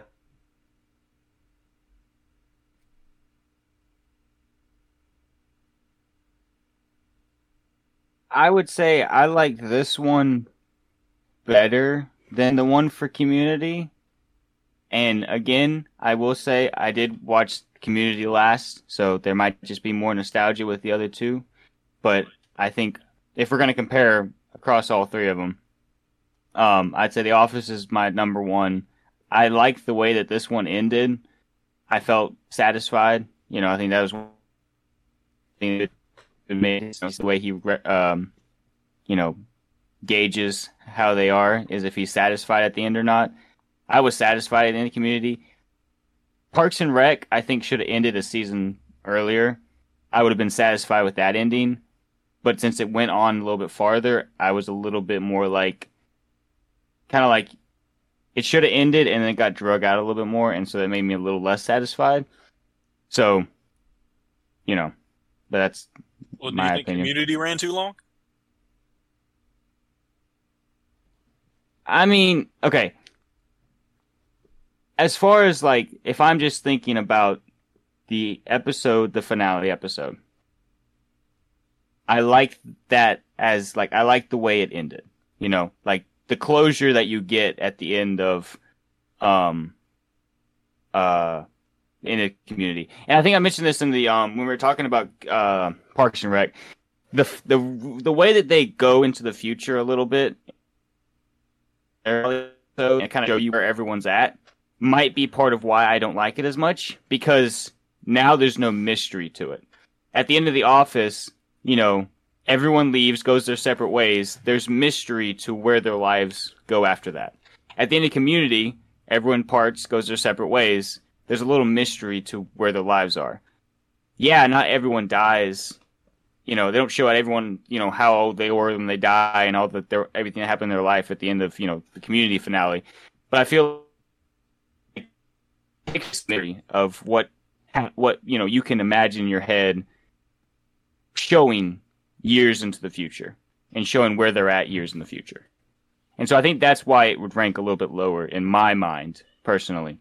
Um, as far as commu- uh, Parks and Rec goes. I feel like it was kind of a- It, it was kind of a you know it's kind of a running thing throughout the series. The the six seasons in a movie, and there actually is a movie in development right now. Um, I think was supposed to shoot later this year, but you know, there's the uh, Writers Guild of America strike going on, and then I think even Mhm. uh, now actors are on strike. Yeah, So who knows when that's actually gonna come out? Maybe Hollywood would stop for a while. Although I feel like a community movie would actually be good for, um, for where we are with movies now. Like, yes, community is a pre-existing thing and all, but like, if you made a movie off of community, it's like making from the '80s or you know making a new movie that's was once in the '80s. Like, it, it's it is a new thing more or less, and it's not multiversal. Although they could do that, I just would hope they don't. Now, I feel like if, like, uh, not if, when this movie gets made, it's going to be, like, very meta, and it's probably going to make fun of a lot of the, uh, modern cinematic tropes. So it probably will make fun of a lot like multiverse stuff and a lot a lot of the reboots and stuff, you know, um like that kind of stuff. So I because So that's they just are kind of going to bring back Chevy Chase. They're going to reboot Chevy Chase then. because I feel like you know that- that's just the way Community is that they uh make spoofs of you know they don't know like the when they make fun of something it's more in the form of a spoof more so than um like the characters actually making fun of well, although Abed does make fun of a lot of movies. But you know I feel like that's probably going to be more like what it is. But I, I don't think the whole movie is going to be a spoof of another movie but you know I feel like that's kind of what where, the direction they would go with that. It, it's Now- hard for me to kind of picture what a community movie would be, even though I want one. Yeah, I was going to ask what like what would be the like what would be the movie be about? You know, like they've already parted, they've already gone their separate ways. Like what brings them back together? And you know, like what's what's the point? You know, obviously, like you said, yeah, there's there's a want for it, but then it has to come down to well, then what would it be about? They have to save Greendale one more time, I was gonna say is that that's about the only thing that you that, that can really that's be thought probably- of with but- that. pretty much. The only other thing I could think of was uh, the um, uh, I think the first like Gilligan's Island um, like revival movie. I can't remember which one. Escape from Gilligan's Island. mm. Where when they get Yeah. off and then Skipper and Gilligan travel the country to find everybody again. Yeah, because they want to do a new uh, another three hour tour. You know, one last thing, and then they get shipwrecked. Mm. But Well, I think that the I think what it was is to buy to be able to buy another boat, the skipper has to get like um like a signed affidavit from from all of the um shipwreck um you know um Oh yeah, passengers that uh that it wasn't his fault. Mm. yeah. It's been a while since I've seen that movie. Yeah. It's kind of one of those like you know you like it because it's Gilligan's Island, but It's not good. It's it's not, and it's a it's also like it's kind of sad because you know, one like it was years after the show was relevant, so that's why everything looks crappy. Like it, it was, it did not have a high budget, and They know. recast Tina Louise. and so like they just not in that one. No, yeah, the, the first movie they recast Tina Louise. Uh, not that they- one. No. No, For, and then for, the, for for Rescue from Gilligan's Island, they had the they, they had the original cast. Now they made a couple other movies after that, and they might have. Re- I've never seen those, but from Rescue from Gilligan's Island, which is from what I know, the first one that they did, everyone's the original cast. No, it, it's uh uh, Ginger Ro- Grant was played by Judith Baldwin in, in Yeah, Rescue from Gilligan's Island. Rob's right. Well, I'm yeah. looking it up now. Not lying to you. Hey, hey, hey! I'm just saying, I didn't remember it. Uh, let's see. Oh, there it was. But either way, I mean, okay, never mind. You're right. But it, it is still is kind of sad. Like you know, it's it's it's the end of. uh, didn't really have a finale. Like it just kind of ended, and like it's kind of better left that way. You know. Like, do you like the way that sitcoms used to be, where there wasn't really a, a series finale, they just ended, or the Yeah. way that they are now? I mean, in, endings are nice, but you know, like the way that a lot of the endings, like they make they make you feel certain emotions, but at the same time,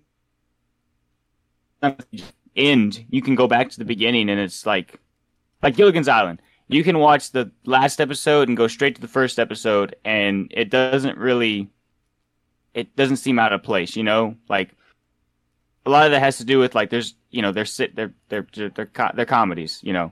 So they're not there's not as much character development. And i think in a lot of the older shows there wasn't really character development. It was like a character was how they were.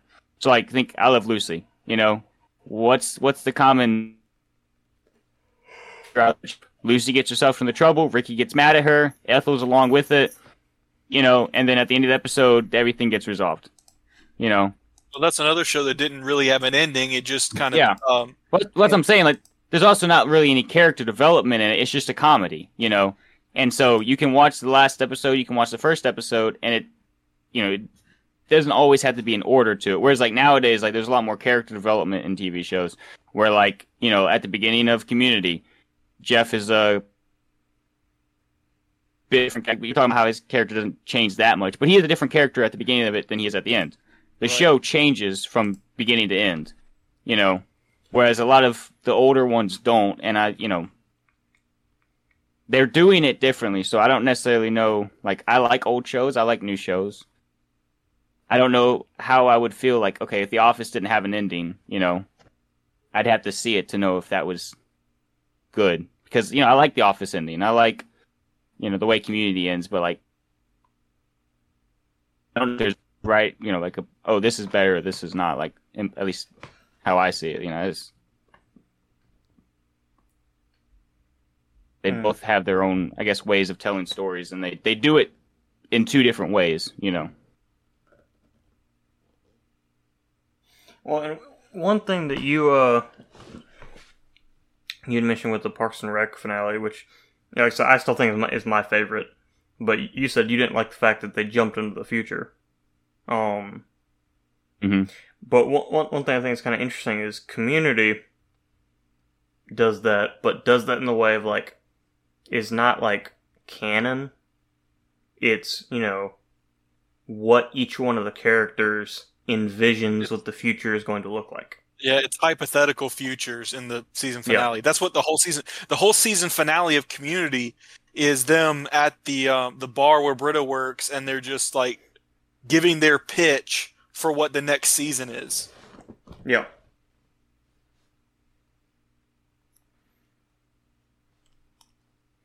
So do, do you like? Uh, what's that? I was wondering, like so. Basically, my point with that is like, do you mind that, even though you don't like the way uh, like Parks and Rec did it, where it's technically like this is what happened to the all the characters? Well, okay, like, so a lot of what's well, a lot of what stands out to me about the finale episode of Community, like when I'm thinking over in my head, is that end scene where they're back in the in the room. Uh, uh um, uh, Annie kiss, and then everyone else comes up.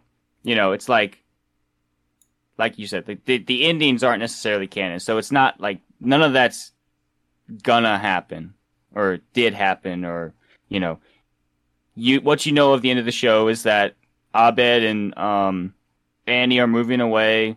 Jeff's gonna be a teacher, and I don't remember what Britta's doing, but you know, like you where you don't necessarily know specifically what they're doing. Mm-hmm. And I'm not, I'm not necessarily saying that that is specifically why I do or don't like an ending. I'm just saying that the way I felt at the end of the emotion that uh, evokes more emotion eh, for out of me, the Office ending and the Community ending than the Parks and Rec ending did. That's all I'm saying. And those are the reasons, yes, maybe why. So. Okay. Anyway, um, do either one of y'all have any more th- any more to say about uh community? Nope. I'm ready for that movie. Six seasons now, in a movie. now, what if it's bad? I'm gonna watch it anyway. Yeah. I know, like, if it's bad. Like, oh, they shouldn't have made it, or oh, they should have just made it better.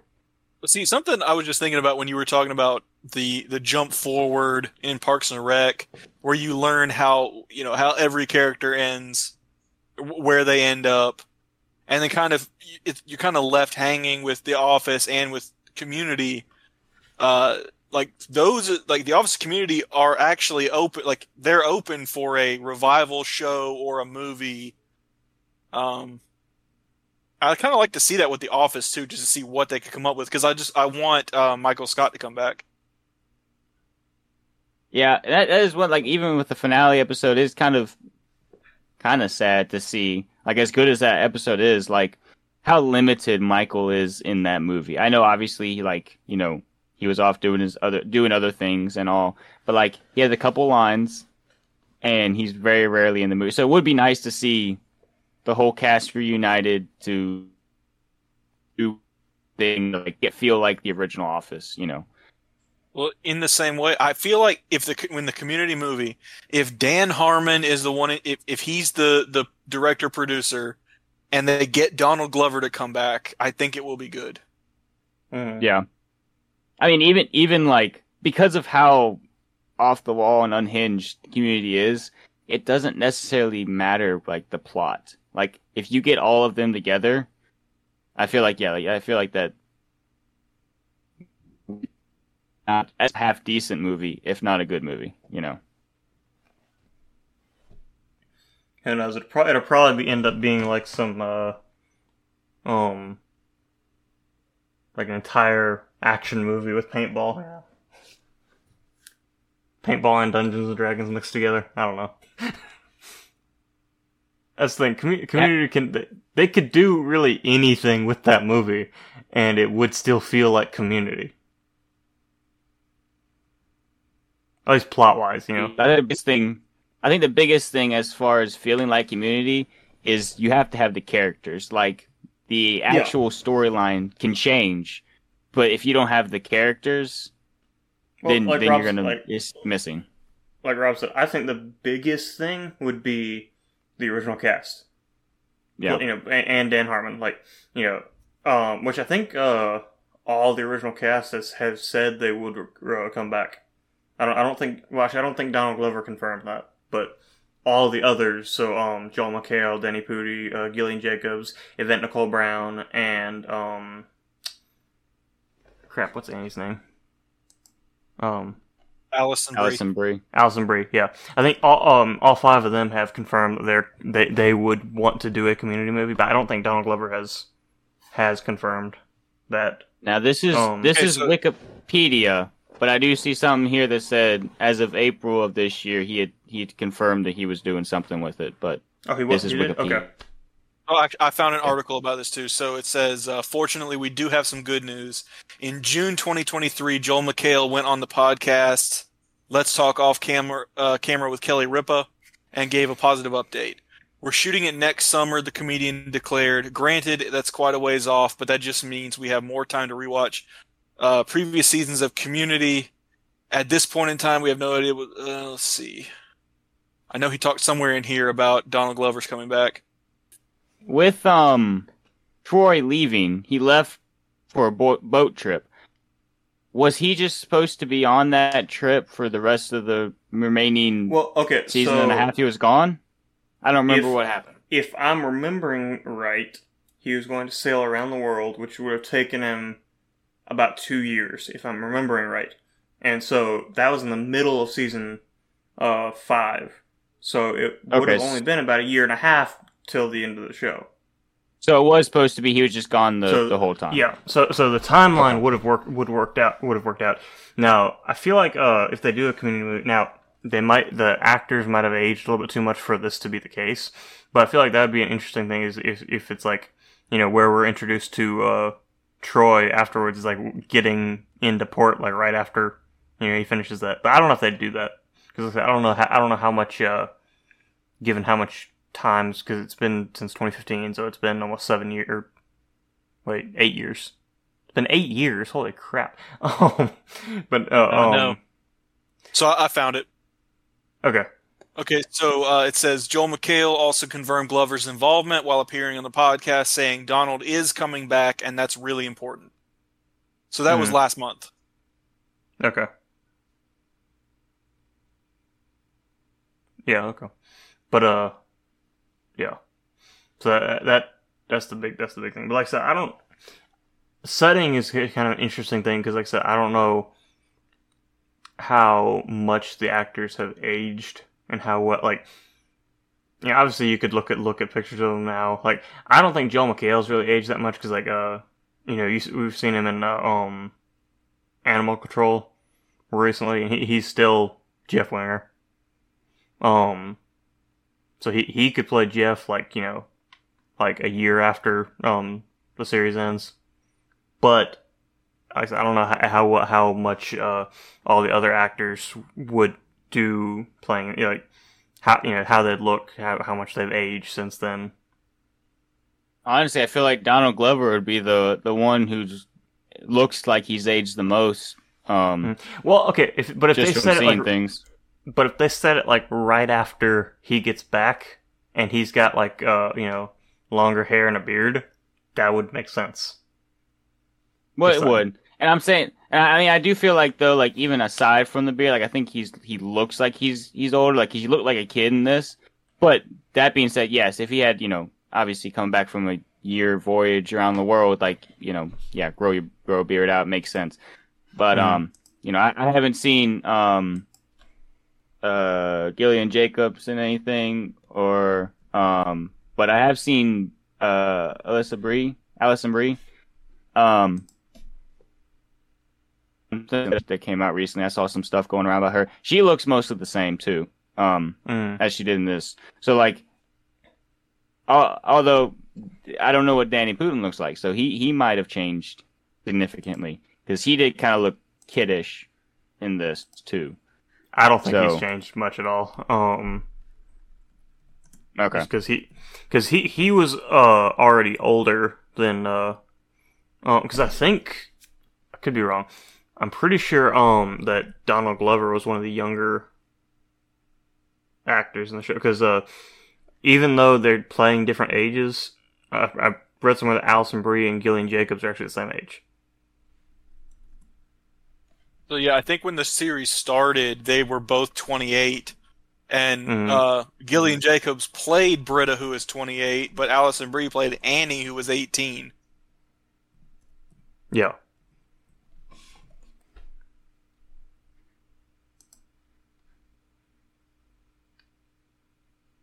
I mean, possible, you know, because I mean, they were older actors playing younger characters, so you know, it may not be that hard to for them to just come right in and be like, "Hey, this is a year after, you know, the end of season six. Like this is this is what happened." You know, yeah, so Donald Glover was 25 when the show started. So that that would explain why he looks like he's aged the most out of all of them cuz um Yeah, he was the youngest. yeah. Because like D- Danny Pudi was 30, um Joel McHale was 37, Yvette Nicole Brown was 30 or was 38. Uh Chevy Chase was well 65, but you know, he he he wouldn't come back in a um movie because obviously they killed off that character. unless he faked it. Yeah, I was thinking the same thing. Like could He easily Well, honestly, honestly, I wouldn't just- be surprised. Yeah, One of the most uh, frozen sperm. So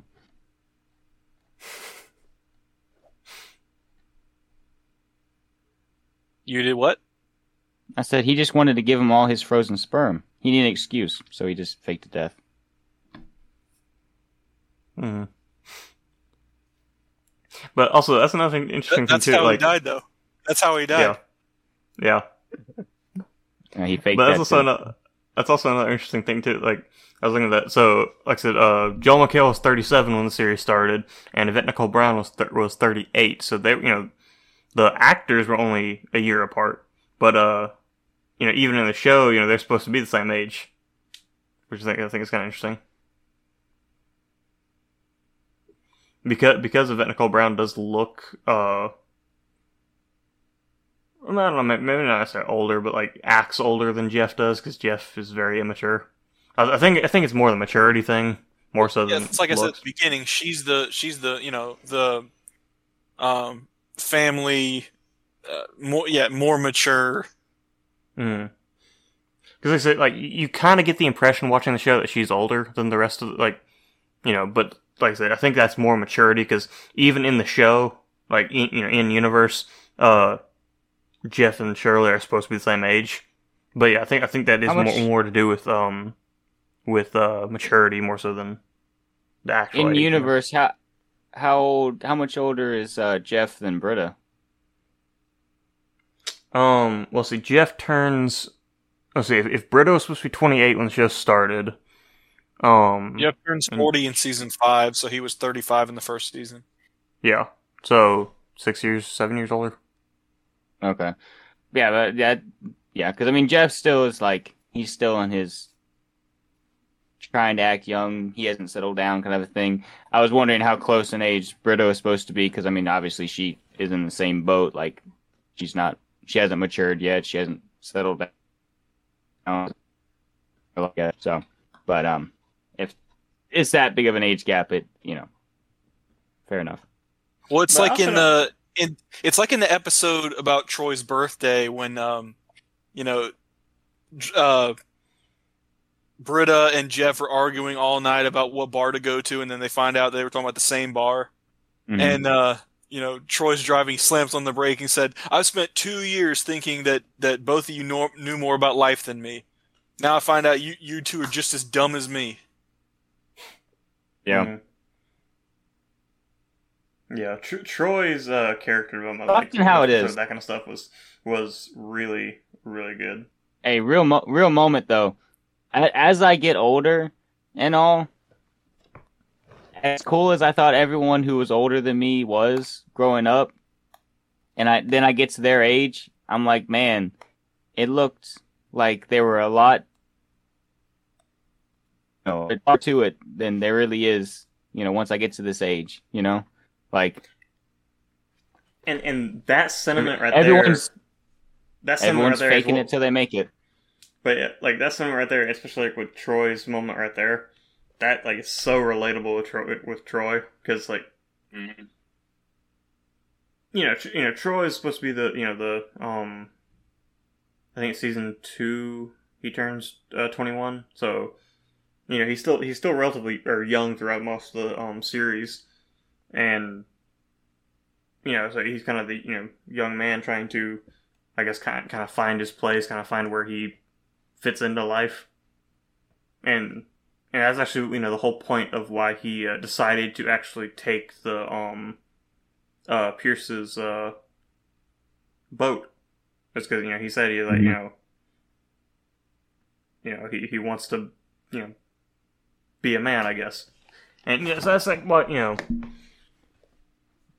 I guess you know from mo- the majority of people who watch the show, tr- that kind of sentiment is very relatable. Because like, and I'm sure like a lot of stuff that like uh, Shirley and um Jeff go through and Britta go through is more relatable. But like, I can only speak to that because like I'm in, I'm right in that point too where uh Troy is, so I can speak to that.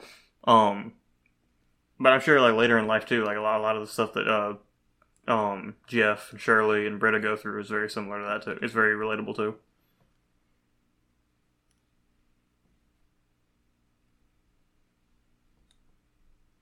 We keep talking about how uh all over the place the show is, but and how like off the wall it is.